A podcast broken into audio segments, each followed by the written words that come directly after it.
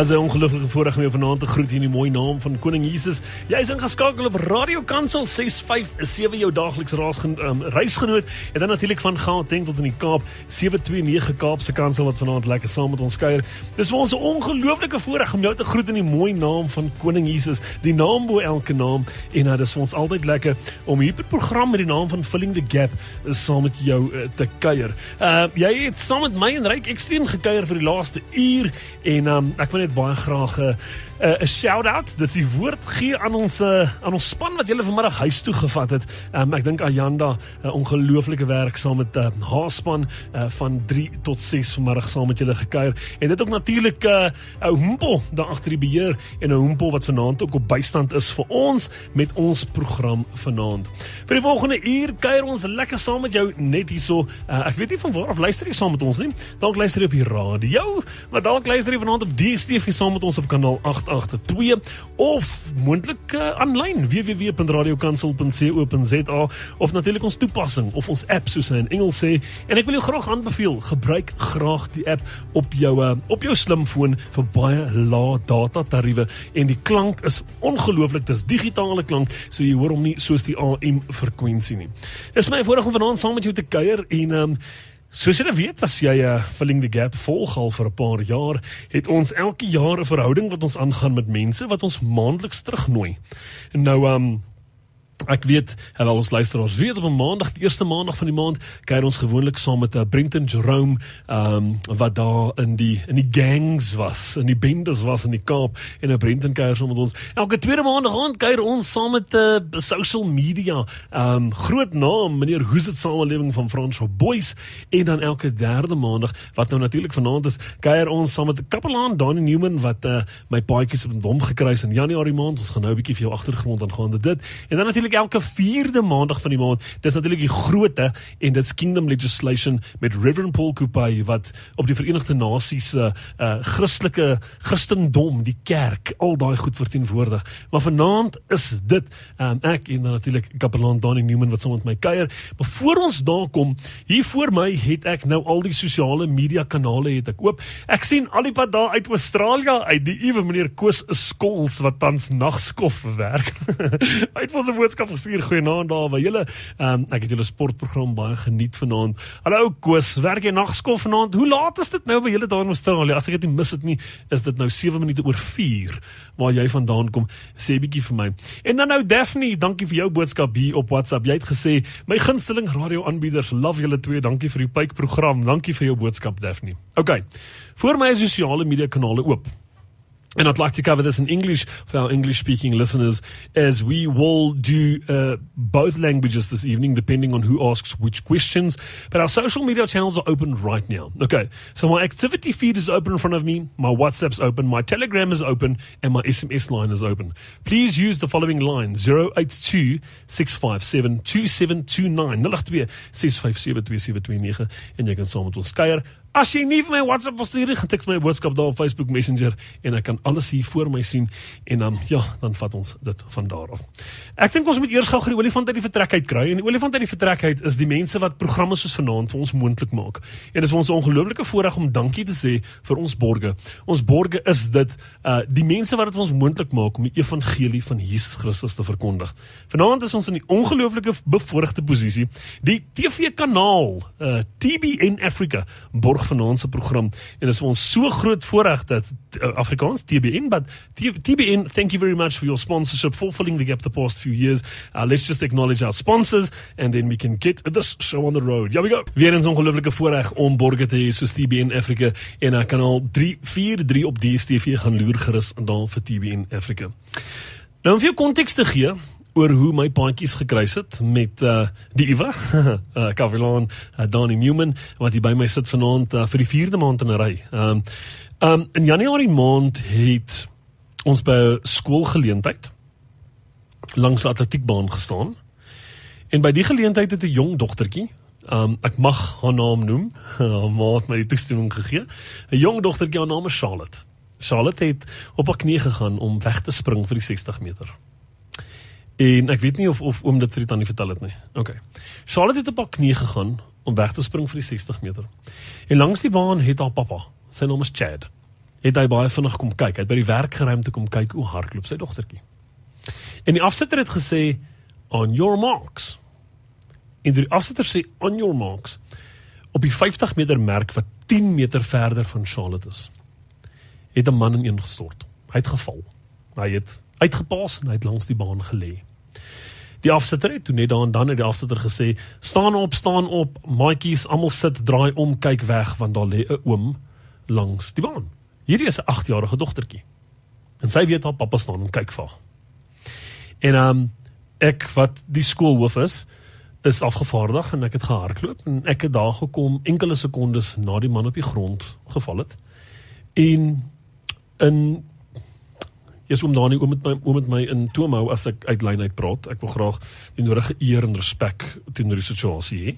Um maar dit was 'n kwessie van minuut 60 sekondes. Toe begin ons met CPR op die man. En ons het bykant omtrent 'n uur het ons aan die pappa ge-CPR en die paramedici op die toneel het toe 54 minute na ons met CPR begin het hulle hom doodverklaar op die toneel. Daai dogtertjie het geweet daar lê 'n oom, maar hy het sy het nie geweet daai oom is haar pappa nie. So in die middel van daardie trauma is al die nodige nooddienste ontbied na die toneel toe waar my paadjies toe nou gekruis het met kapelaan Dani Newman. En daar het ons geknik, ons klik, ons is altyd mooi kinders van die Here.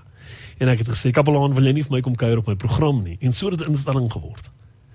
En vanaand sit Kapelaan Donnie Newman weer by my. So voor ons hier verder gaan. Uh, Donnie, hoe gaan dit met jou? Yes, goeie naam Dwayne, baie dankie vir die geleentheid om die vierde keer hier te wees die jaar. Uh ja, dit gaan goed. Ons uh het die Paase baie geniet en ek hoop die luisteraars ook.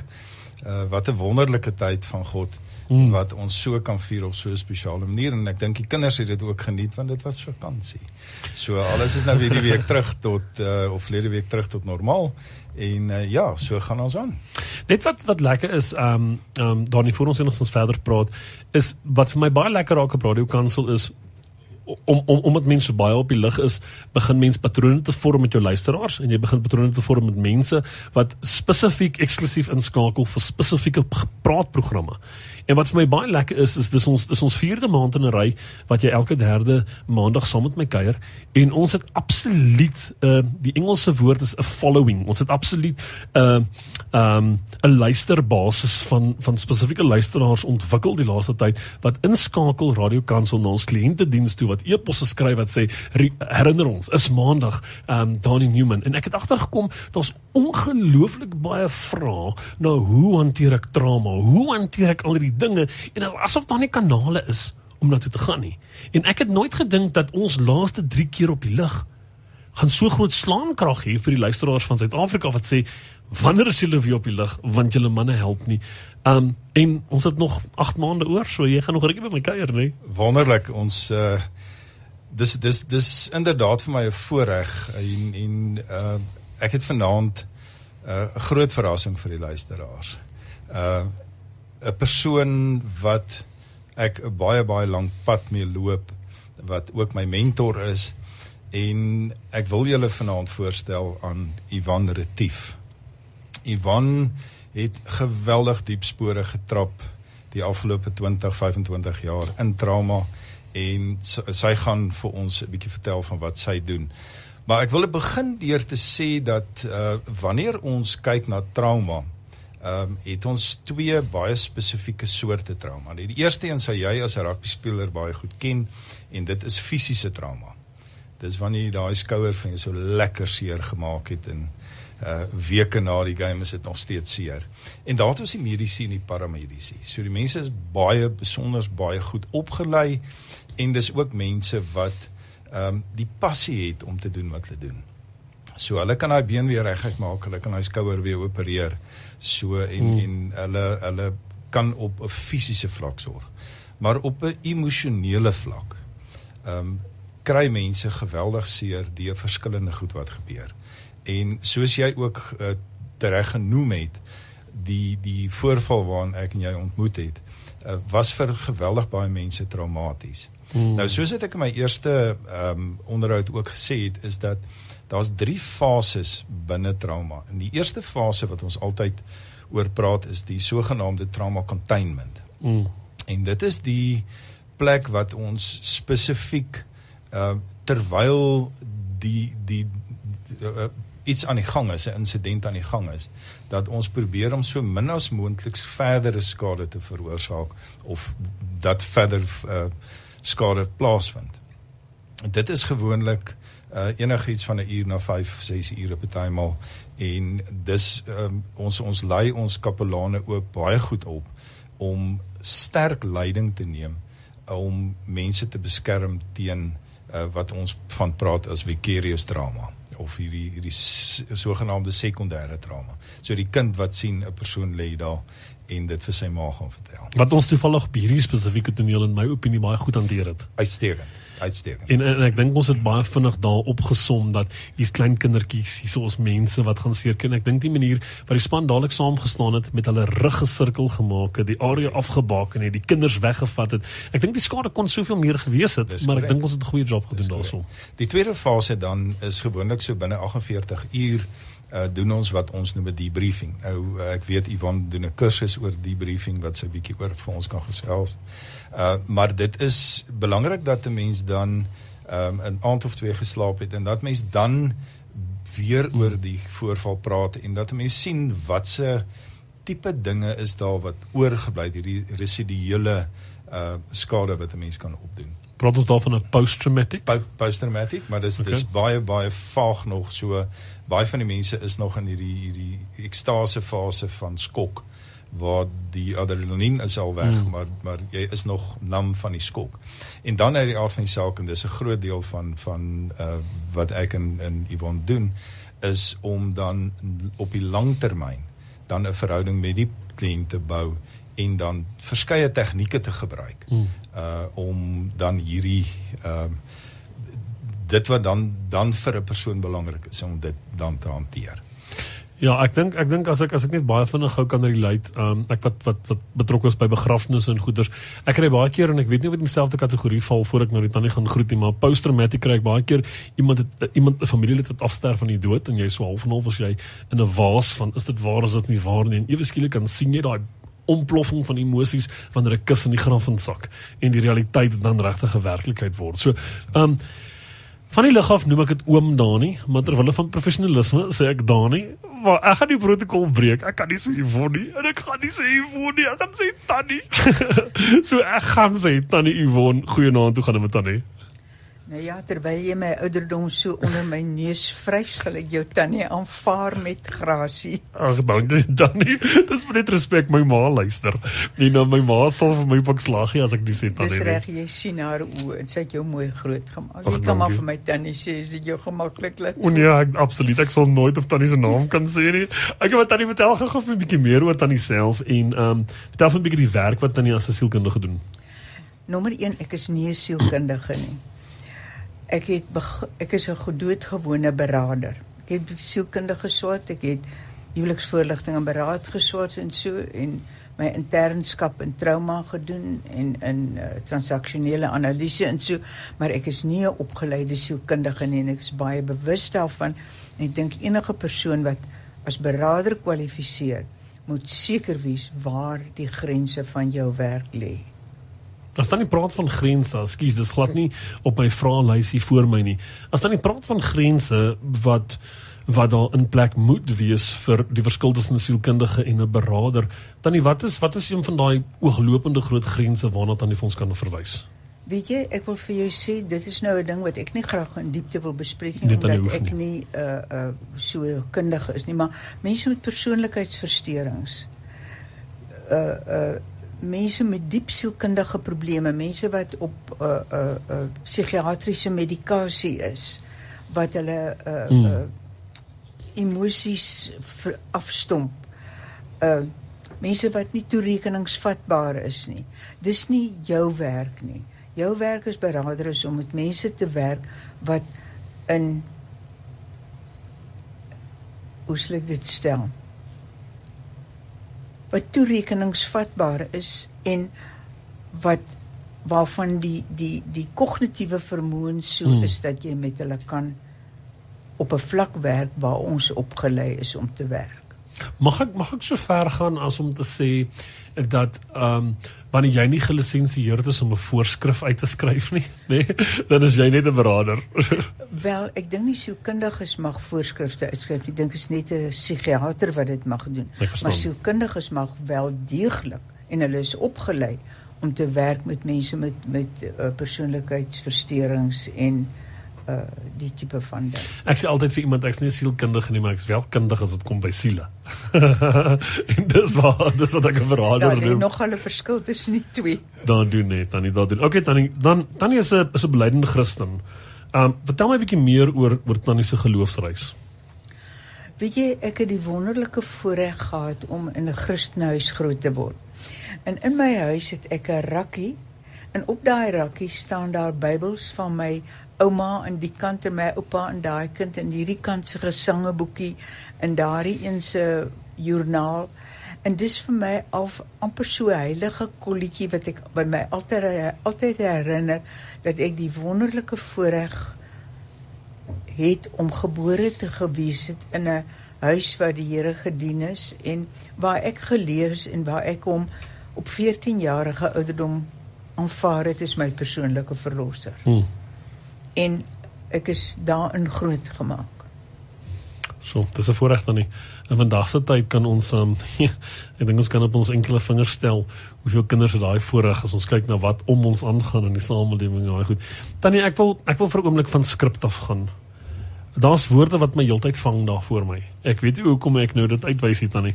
Maar hier voor voor tannie Yvonne is daar 'n boek en dis 'n boek natuurlik wat tannie Yvonne geskryf het. Maar tannie, die woorde daar is hoop vir trauma slagoffers. En ek gaan met tannie sê hoekom vra ek daai vir tannie? Ehm um, ek hoekom val ek met die deur nie vertrek? is is ek is uitverkoop vir die werking van die Heilige Gees en ek weet dat die Here gebruik sulke kanale en sulke aande waarop strategies iemand vanaand vir die eerste keer voor die radio sit wat nie eens geweet het van ons program nie, wat nie eens geweet het van Radio Kansel nie, wat moontlik hopeloos is en wat moontlik trauma beleef en dan sê daar is hoop vir trauma slagoffers. Ja, Hoekom is daar hoop dan nie? Omdat daar maniere maniere is waarop mense hulp aan trauma slagoffers kan verleen. Hmm. En dat daar mense is wat opgelei is om dit te doen en dit suksesvol kan doen en daardie eh, slagoffer kan help om weer sy kwaliteit lewe terug te te hê. En jy weet Christus sê ek het gekom sodat jy die lewe in sy volheid kan hê. As jy regtig diep trauma beleef, beleef jy nie volheid die die die die lewe in sy volheid nie. Mm. En dit is 'n ongelooflike voorreg om in 'n posisie te wees waar jy 'n instrument in God se hande kan wees om dit effektief te kan die om so 'n persoon effektief te kan help Mm. En ander mense te kan oplei om dit ook te kan doen om mense te lei om 'n meer vol lewe te lei kwaliteit lewe Mm. waarvoor Christus aarde toe gekom het Mm. En, en en en ja, en ons kom dan net uit 'n ongelooflike naweek uit wat ons almal in in in, in die Christen wêreld net moes herinner aan wat werklik op Golgotha gebeur het. ja En en weet jy wat vir my bitter hartseer tannie, um, ek wil nie graag kerkpolitiek praat en denominasies praat nie want ek dink ek dink is die grootste fout wat mens kan maak as 'n Christen ons moet Jesus lief hê.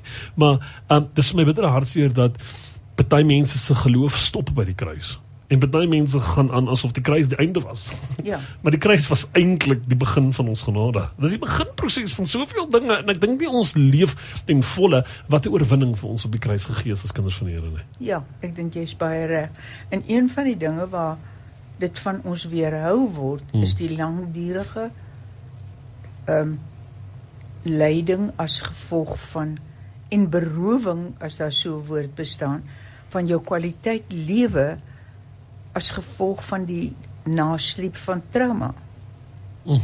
Nou my boek is geskryf en ek is self 'n diep gelowige mens wat baie jare jy wil nie vir my op my naam sê nie, so jy weet, ek sê ek was 14 toe ek bekering gekom het. So ek kom 'n redelike pad met die Dis 'n Here. paar jaar gelede dan nie. Et- Etlike paar jaar. maar hierdie tegnieke is amper uh is nie tegnieke wat net deur Christene toegepas kan word nie.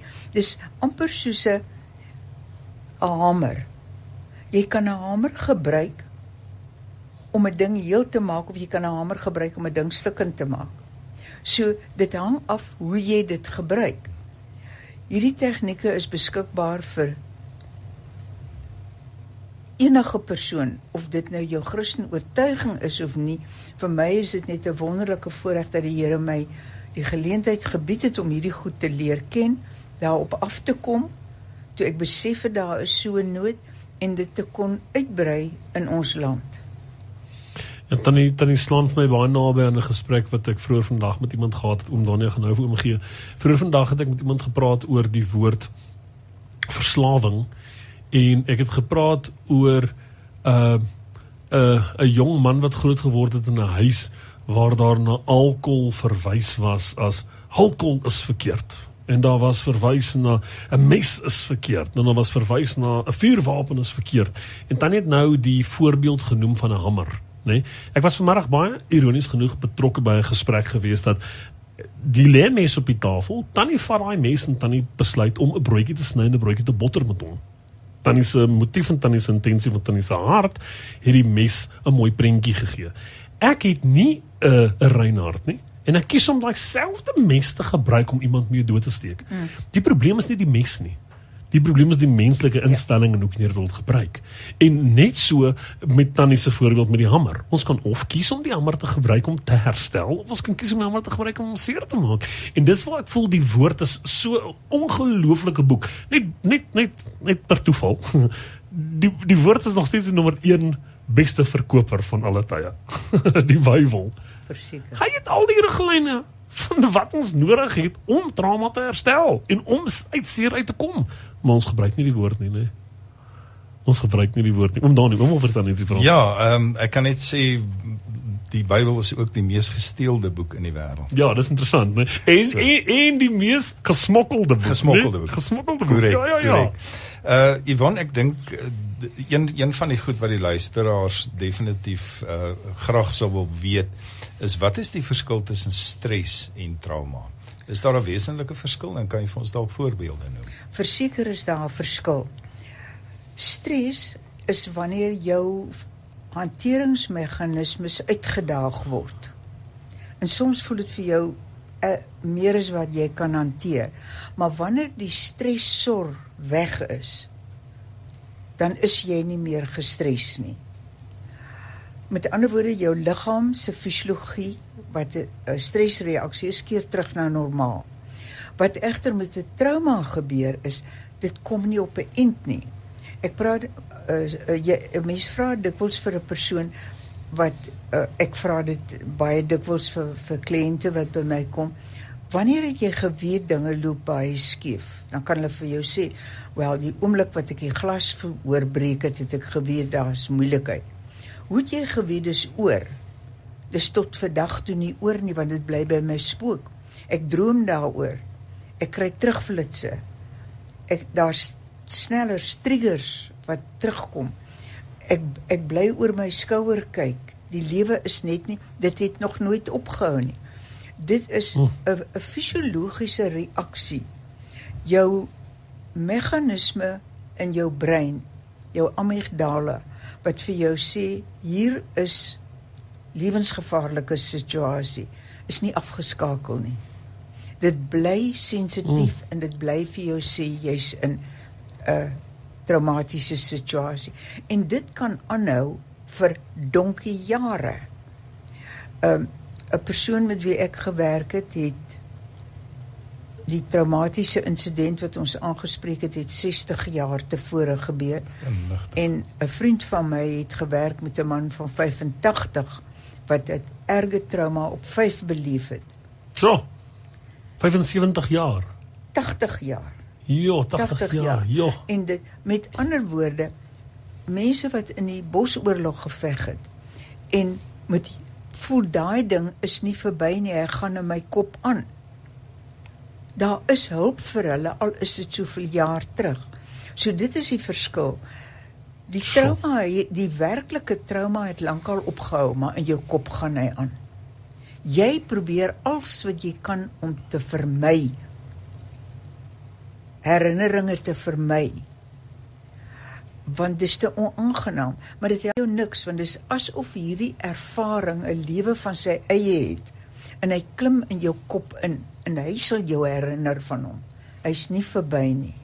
En dit is dan die rol van die traumaberader om mense te help om van hierdie ja, om daardie nasleep ontslae te raak. Dis reg. Miskien kan ons ehm uh, aangaan deur net te vra uh binne Suid-Afrika het ons uh verskillende tegnieke, verskillende maniere hoe ons daarna kyk en een van die die baie goeie metodes is uh wat in Engels verwys word na traumatic incident reduction. Uh vertel ons 'n bietjie meer daarvan. Waar kom dit vandaan en en uh hoe word dit toegepas? En dan wil ek uh net omdat ek mag uh ek weet daar is ons het 'n organisasie met die naam van Tirasa wat uh mense wat opgelei is in hierdie tegniek ehm um, uh bymekaar kom gereeld en ons gereeld kongresse en konferensies hou en webinars. Maar jy het 'n baie oulike storie oor die ontwikkeling van die logo. So ek wil graag uh, stout wees en dit, dit vir jou vra uh, want ek weet jy was 'n uh, uh, microbioloog in jou vorige lewe. Ja, dit is nou ons die ons ons het hierdie organisasie in Suid-Afrika gestig onder die die die die vleuels van die Amerikaners wat hierdie uh uh traumatic incident reduction waarna jy verwys wat die tegniek is wat ons gebruik. Uh dit is ontwikkel deur Amerikaners en ek het uh was die een van die bevoorregte 14 mense wat die eerste kursus wat daaroor hier aangebied is bygewoon het. En toe met die tyd het het het ons ons eie organisasie onder hulle vleuels gestig, Traumatic Incident Reduction of South Africa. Nou toe moet ons 'n uh, 'n logo kies. En ons logo is creating little patches of normality. Hmm. En dit kom ek het baie jare by FAMSA gewerk na my microbiologiese lewe. Uh en uh, toe kla ek eendag by 'n kollega oor een of ander geval waar ek geweldig baie moeite ingesit het. En ek weet nie of dit ek kan nie onthou of dit 'n huweliksberadingssituasie is en die mense is in elk geval geskei, maar dit was in my oë vlop. En sy het so gesug en sy sê vir my Ivan, we can't save the whole world. We can only create little patches of normality in a very abnormal world. Mm. Mm. En ek het dit het op in my siel geval soos op nat sement. Wonderlik. En toe ek nou agterna gaan dink hieroor, waar hoe, hoe kom dit die woorde my so getref?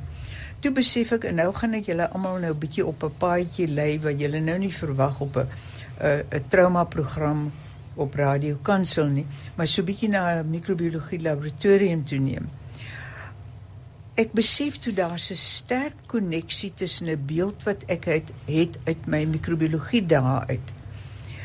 Waar as 'n dokter nie seker is watter antibiotika moet hy vir, vir 'n kliënt gee vir sien maar 'n abses van soort in. Dan stuur hy vir jou 'n depper van die uh, letsel na die laboratorium toe. Jy vat daardie uh, depper en jy in aanhalingstekens plant hom op 'n bakkie met voedingsmedium wat 'n petri bakkie met 'n voedingsmedium en jy sit hom in die broeikas oornag. As jy opgelei is, dan kan jy dan môreoggend daardie bakkie uit die uh uh uh broeikas haal en jy kan identifiseer watter van die groeisels wat jy daar sien kan moontlik die oorsaak wees. Hmm. En dan jy 'n spesiale apparaatjie en jy haal hulle af en jy plant hom dan weer oor die hele oppervlakte. So jy vat 'n nuwe bakkie en jy sprei hom oor die hele oppervlakte. En dan het ons destyds by verskillende farmaseutiese firmas het jy klein uh, botteltjies met klein uh uh disks met, wat in verskillende antibiotikas gedoop was en dan droog geword het gekry en dan sit jy dit bo op die jy jy sit hulle dat hulle bo op daardie Mm, bakkie jelly lê en jy inkubeer dit weer oornag.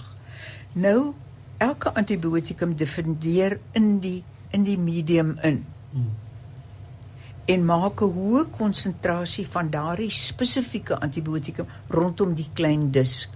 En dan groei die kiem nie daar as hy sensitief is nie. So daar's 'n helder, gesonde patch rondom hom. As hy egter nie sensitief is vir daai antibiotikum nie, dan groei hy tot teenoor. So môreoggend haal jy hom uit die broeikas, jy kyk kom en jy sien waar groei dit en waar nie en jy kan vir die dokter sê watter antibiotika om te gee. Hmm. En toe dink ek op 'n manier as 'n mens effektiewe trauma werk doen, dan skep jy 'n stukkie normaliteit. Want jy mag met hierdie pa van hierdie kinders werk wat in die bosoorlog was. En skielik het hulle 'n ander pa. En skielik het hulle 'n gesonder huisgesin. Mm. En skielik is hy nie meer so 'n onmoontlike broer nie. Mm. Met ander woorde, daardie stukkie gesondheid wat jy in hierdie een mens geskep het, kring uit. En rondom hom is daar nou 'n gesonde medium. Ja. Nou soms vind jy as daardie kiem sensitief is vir al die antibiotika, dan loop die gesonde stukke aan mekaar. En dan is daar nie 'n kiem wat groei nie. Met ander woorde daar is so as jy as ek jou kan leer om so 'n patch of normality in 'n mens te skep en ek kan jou leer en jou leer en jou leer gaan ons die hele gemeenskap gesonder word deur elkeen van ons each one of us creates little patches of normality where we go and eventually the whole community is more healthy Daai is ongelooflik powerful tannie. Jesus, daai is powerful. Oom Dani, ons moet vir 'n breek gaan hè, want ek moet 'n liedjie vat, maar ek wil graag voor ons voor 'n breek gaan. Ehm um, ons het die luisteraars gevra om vrae te vra. okay En hier is ons drie vrae. So ek sal baie graag net baie vinnig voor ons 'n liedjie breek vat want tyd hardloop met ons uit ons het 20 minute oor. Kan julle dit glo? Ons het 20 minute oor. Tannie is drie groot vrae. En al drie die vrae gaan ek anoniem hou ter wille van die mense wat ek baie graag wil beskerm. OK. Die eerste vraag is die die die boodskap lees soos volg. Trauma is om iemand aan die dood af te staan.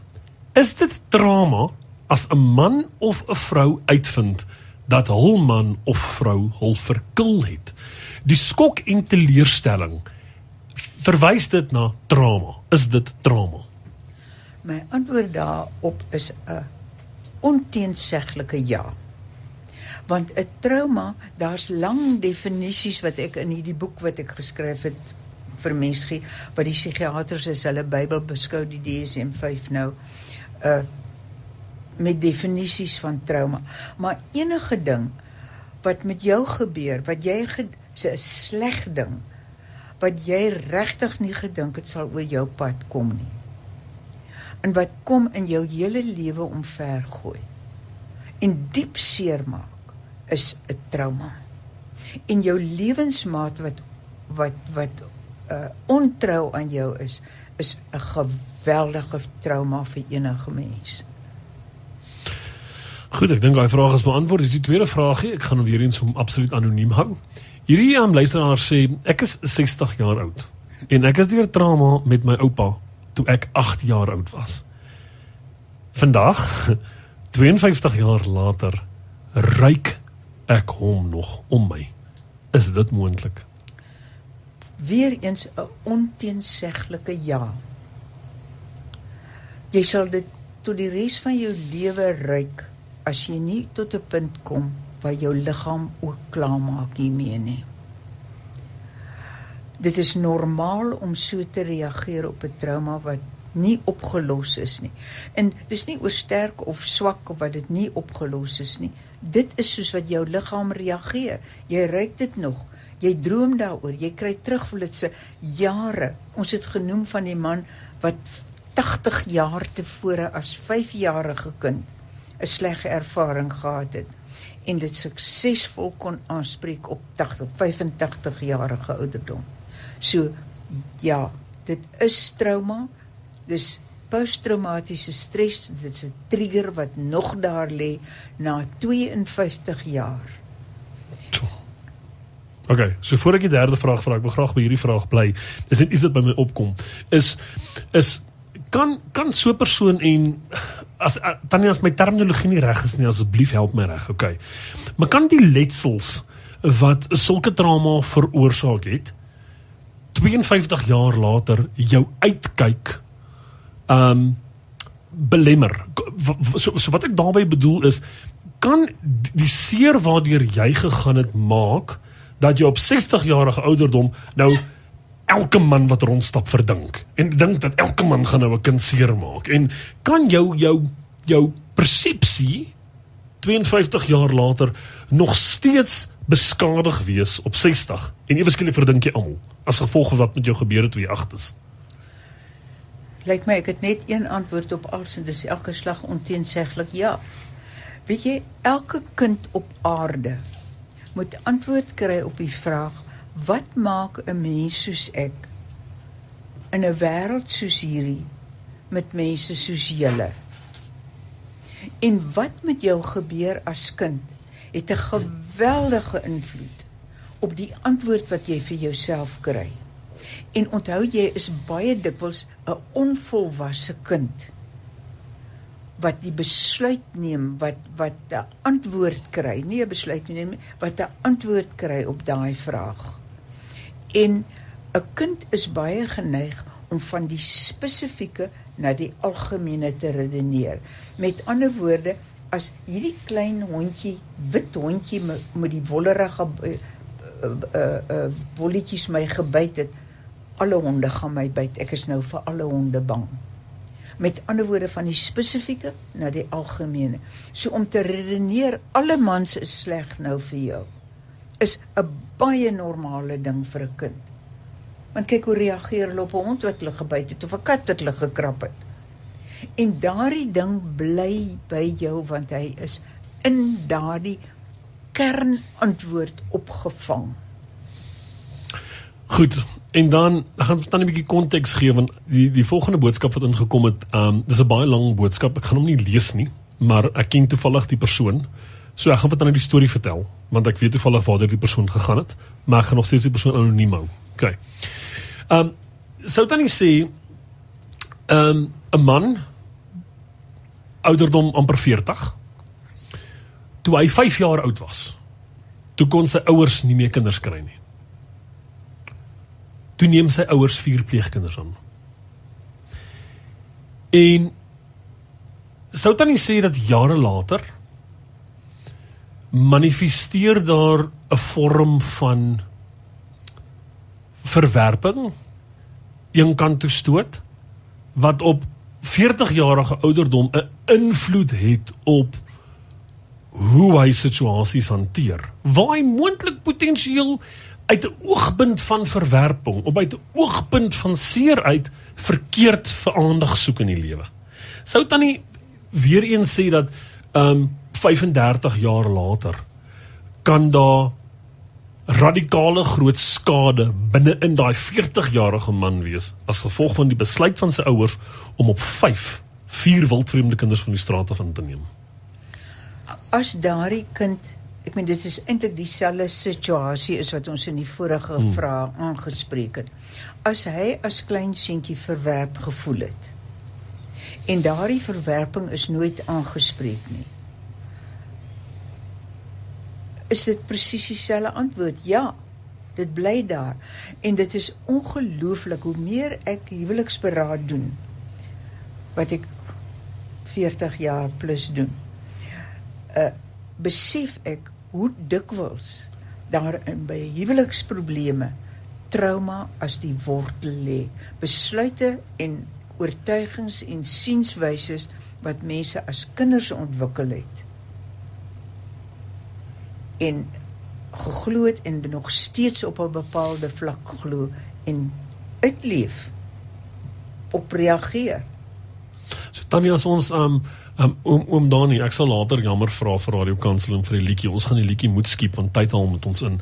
Want dan as ons na al drie vrae gaan kyk, dan kan ons by die tweede vraag by die eerste vraag waar die dame sê, "Ha het ek trauma as as my man my verkil het, nê?" Um, ons kon daar tot die konklusie kom dat daai vrou se perspektief aangaande elke man kan ewe skielik skade gelei het wanneer haar man het haar seer gemaak. Ons het ook tot die konklusie gekom dat 'n vrou op 60 nog steeds die 8-jarige voorval nog steeds vandag as haar ehm um, haar perspektief gebruik van daai man gaan seermaak, daai man gaan seermaak. Ehm um, dan hierdie spesifieke jong man, wel jong 40, ehm um, om omdat ek persoonlik met hom werk, ek dink baie keer reageer hy op 'n spesifieke manier wat nie vir die algemene mens dalk normaal is nie. Maar dit is 'n potensiële ehm um, sy reaksie is 'n potensiële manier van die skade wat hy gelei het op die ouderdom van 5. En en en sy verwysingsraamwerk is dalk maar ek reageer nou so, maar dis mos nou ekskuus, maar dis mos nou normaal. Maar mense wat van buite af na dit kyk, sien dit nie as normaal nie. Wel dit mag 'n verdedigingsmeganisme wees. 'n Manier waarop hy dit leer. Sien maar hy's fisiek aandagsoekerig. Hmm. Sien maar dit ek weet nie, ek ken die man. Ja, ja, ja. Of hy's geneig om 'n vreeslike clown te wees. Ja. Dit was een manier waarop hy aandag getrek het as kind. Was sy ouers vir hom gekyk het dat hy nie so ge geïgnoreer gevoel het of groot gepraat of groot gepraat of Ja. iets van die aard. Dan doen hy dit vandag nog buite sy bewussyn om daardie seer te probeer. nie doelbewus nie Nee, nie doelbewus nie. Hy hy's waarskynlik glad nie bewus daarvan. sien net soos 'n fisiese letsel as jy be- 'n besering het en jy 'n fisiese letsel opdoen wat daar bly tot die einde van jou lewe. Kan jy 'n psigiese letsel opdoen wat daar bly tot hy aangespreek word? so En dit is 'n vorm van 'n psigiese letsel. 'n Mens wat ewig groot praat, wat ewig 'n 'n 'n 'n nar is. En en dis 'n manier om te sê sien my raak, want julle het my nie meer raak gesien toe hier vier nuwe kinders in die huis ingekom het nie. sien my nou raak en dit word 'n patroon. Ek moet ek moet 'n nar wees of ek moet groot praat of iets om gesien te word. Ek ek dink maar dink wel, ehm um, ek dink wel die die potensiaal in hierdie spesifieke saak om dan ek is so jammer as ons van trek af gaan, maar hierdie tannie gaan maar weer vir ons moet kom kuier. Okay. Ehm um, tannie, ek dink wel die potensiaal ontstaan dat die ouers van hierdie spesifieke man nie nie en ek dink geen ouers gaan doelbewus daarop Nee. uit om dit aan hulle kinders te doen nie. Maar ek dink die feit dat vier wildvreemde pleegkinders in 'n huis ingekom het, hulle het skade, hulle het seer, hulle het letsels en ewe skielik is al die aandag gefokus op die vier van hulle, want my 5-jarige is mos nou fyn. Ja. Hy het en, en en ek dink nie ek dink baie keer ouers besef dit nie, maar ek dink nie dit word doelbewus gedoen om my 5-jarige seer te maak nie, maar die aksies wat en en en weet jy wat tannie as ek nou iets um konferensieel uit daai gesprek uit met tannie mag deel en ek gaan obviously nie name noem nie is tannie daai man sukkel vandag. Hy sukkel vandag op 40 jarige ouderdom om daai ander as boeties en sissies te aanvaar. Hy sukkel vandag dit want hy voel hy is waardevolle tyd met sy ouers ontneem deur hierdie vier wildvreemde pleegkinders wat vandag sy biologiese ma en pa net seermaak. Net seermaak met hulle kies nie Jesus nie. Hulle kies om dinge teenstrydig met die Bybel te doen. Hulle kies om seer te maak en hy sukkel tot vandag toe om te sê dis my boeties en sissies. Maar natuurlik, hulle sal hulle jy weet, mense kan vreeslik maklik sê, is nou miskien 'n bietjie banale voorbeeld. Asseblief sê dit net dan nie. Maar jy weet, uh, jy gaan 'n nuwe boetie kry, jy gaan 'n nuwe sussie kry, jy gaan maatjies kry. Ek sê hulle kan my maar net so goed as wat hulle wil voorberei het vir die tweede vrou wat in hierdie huis inkom. Vir my ek vertel dit van hoe sy al die stukkende klere gaan regmaak, wat 'n gawe vriendin sy gaan wees vir my. Laat my man na hier bring en kyk hoe krap ek haar oë uit. Ek nie dit aanvaar dit nie. Niemand van ons aanvaar dit nie. Ons verwag 'n kind moet dit aanvaar. Maar geen ouer doen so iets met opset nie. Ek meen enige mens moet jy kan van enige mens met volwasse kinders vra. Jy vra jouself baie keer af, hoe kon ek so onsensitief wees? Hoe kon dit gewees het dat ek so opgetree het sonder om aan hierdie kind se spesifieke gevoelens aandag te gee of 'n gedagte te gee dat hierdie kind so kon voel. Almal van ons maak foute. En am, ons doen dit nie een doelbewus nie of bitter selde.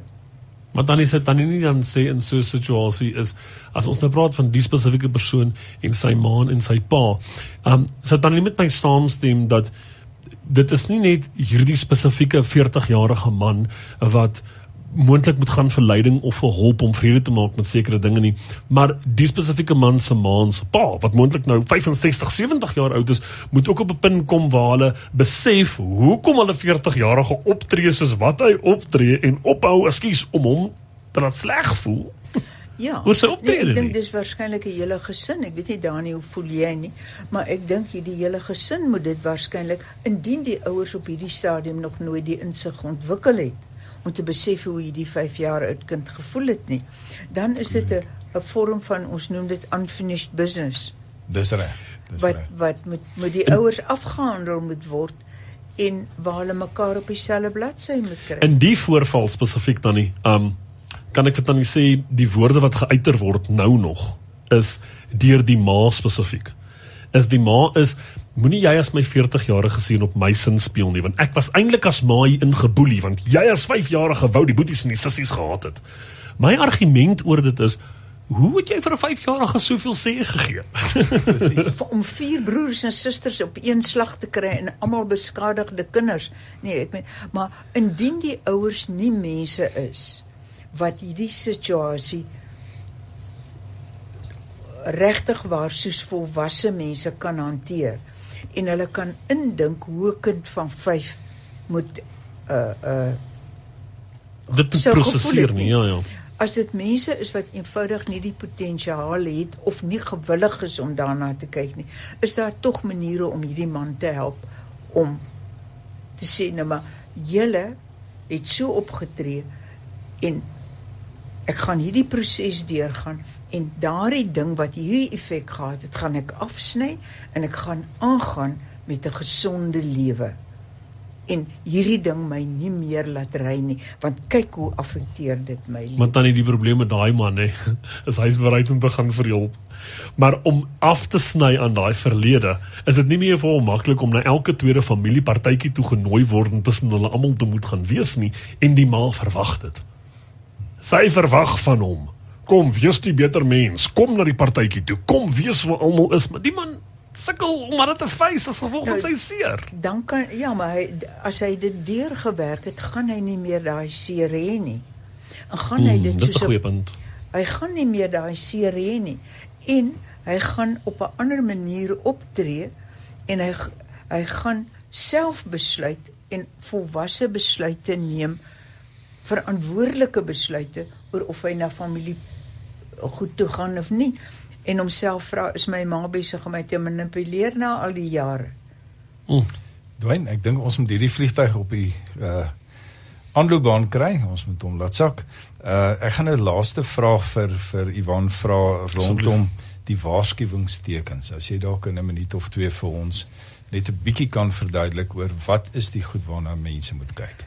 'n baie belangrike ding is as jy na 2 maande na insident gebeur het. As jy nog terugvlugte kry, as jy nog droom daaroor, Hmm. as daar triggers is, as jy hiperbedag is oor goed, dan is dit tyd om hulp te soek. Nou, ek wil hier net 'n oomblik as ons tyd het sê, daar's 'n groot ja, ons het gekyk daarna die verskil tussen rou en Stres, En- stres en, en- trauma. uh, en stres en trauma. Rou gaan jy nie binne 2 maande klaar kry nie. Dis verseker. Dis 'n ander proses. Ons kan op miskien op 'n ander geleentheid praat oor die verskil tussen rou en en trauma. trauma. Ons kan. Uh maar uh as daai ding nie klaar kry by jou daarmee bedoel ek nie jy moet dit vergeet nie.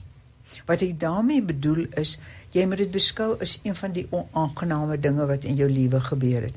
Ek het so 'n spreek Hollandse spreekwoordjie geleer ken wat sê van die konsert van die lewe kry niemand 'n program nie. Sjoe. Nou, ek het nog nooit in my lewe 'n geboortesertifikaat gesien wat sommer saam met die program van die mense lewe kom nie. Nee. Maar daar is nie een van ons wat 'n program in ons lewe het waarop daar nie 'n paar traumas en by party meer is op ander is nie. en ons moet dit leer hanteer. En dis bitter jammer as dit ons beroof van ons kwaliteit lewe. En dit gaan ook dan oor oor die effek wat trauma op ons verhoudings het.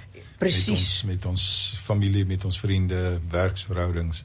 So mense wat wat wat aanhoudend sekere gedrag toon, uh dit is moontlik dat hulle aan sekere traumatiese goed blootgestel was Ja. en dat hulle dan hierdie afwykings toon uh, wat wat ons En hierdie antisosiale gedrag Dis korrek. en uh, ja. Om dan nie ehm um, as ek kyk na die goed wat die luisteraars hierso sê, ehm um, ek ek het met die rede nie elke enkele ding gelees nie want ons gaan 'n rukkie hier besig wees, maar daar's 'n daar's 'n 'n oorweldigende hoeveelheid boodskappe wat inkom van sy hierdie so ongelooflike insiggewende program gewees. Kan tannie Yvonne asseblief weer kom kuier? Is dit moontlik om met tannie weer te nooi om volgende maand weer vir ons te kom kuier? Beslis. Tannie gaan ons dit dan doen. Ons kan wa- watter datum val dit? Ek is nie seker nie wat sal die derde maandag wees van die volgende maand. Nou maar ek sal in my dagboek kyk en as ek enigstens kan hier sê ek moet in die Kaap gaan ook aan 'n radioprogram deelneem. Dis reg dan ons sal rondom tannie se dagboek sal ons Ja. aanpas. Ek wil intussen tydelik baie graag die luisteraars uitnooi as hierdie as hierdie geselsie vanaand vir jou iets beteken en dan wil ek jou uitnooi om môre na Radio Kansel se webwerf te gaan www.radiokansel.co.za en om die pot gooi van hierdie program te vat en om te gaan versprei. Gaan ook op Radio Kansel se webwerf en jy kan gaan kyk vir die heruitsendings van hierdie spesifieke program. Ek weet onder andere is hy woensdagoggend in die baie vroegoggendure is hy op, ek dink 2 tot 3, maar saterdagoggend van 7 tot 8 kan jy weer na hierdie uitsending kyk. En dan wil ek jou ook uitnooi. As jy dalk vir Tannie Yvonne 'n paar vragies het, kan jy die volgende maand kan jy of daai vragies rig aan ons kliëntediens of jy kan ook vir my 'n boodskap stuur, e-pos stuur, dwyn by radiokansel.co.za of as jy nie weet hoe om dwyn te spel nie, sport by radiokansel.co.za en ek sal daai in 'n pakkie sit en ek sal dit vir Tannie Yvonne en vir um, oom Dani stuur voor die tyd dat hulle kan voorberei daarvoor. Oom Dani, ek vra om verskoning dat ons nie by alles uitgekom het wat ons beplan het nie. Maar ek gaan nie om verskoning vra vir die Heilige Gees nie en vir die manier wat hy die program bymekaar gesit het nie. Dis absoluut ongelooflik om te sien hoe so 'n onderwerp kan ontwikkel en ek dink uh as dit vir die luisteraars iets beteken. Uh, Definitief. Beteken dit vir my en vir vir Yvonne baie. Dit het vir my baie beteken vanaand. Fantasties. Ehm um, ek het so tussen die lyne van ehm um, die vrae wat ons luisteraars gevra het, het ek van my antwoorde gekry. So Nou ja. En as mense hulp soek, die mense wat hierdie opleiding het wat nie langtermyn opleiding ag ag is nie. jy gaan nie vir die volgende 6 maande elke week hmm. na na 'n beraader toe nie. Kan na ons webwerf toe gaan en daar miskien 'n 'n geregistreerde fasiliteerder kry persoon wat jou hiermee kan help en my webwerf is 'n uh, 'n uh, sê hom. Yvonne, waar ek sal nou ekskuus nou sê ek, ek is nou op Tirasa sin is um traumatic incident res, uh, uh, reduction association of South Africa is www.tir.org en hulle kan my webwerf kan net Yvonne Retief op die uh ding is intik uh en en daar kan name kry van mense na aan hulle wat miskien opgelei is en hulle hierin kan help. Ek sal sorg dat al die besonderhede by ons kliëntediens lê en as jy môre of enige ander dag ons kliëntediens wil bel, sal ek seker wees seker maak dat hulle al die besonderhede het om dit aan jou deur te gee. Oom Dani, tannie Yvonne, ek is so jammer as ek hierdie kort knip. Um, ons moet oorskakel na ons volgende program toe uh, met Sibongile. So oom Dani, blessings vir jou. Dankie dat jy kom kuier. Tannie Yvonne, Dwayne. blessings vir jou en ek sien jou Dankie. volgende maand weer, nee, julle almal, nee. Ons is hier. Dan is hy. Nee, nog nie. Ons gaan nou van die lig af gaan. Okay, julle ek groet julle dan nou in die mooi naam van Koning Jesus en ek speel graag uit met 'n ongelooflike kunstenaar met die naam van Roan Josh en hierdie liedjie is getitel Provider.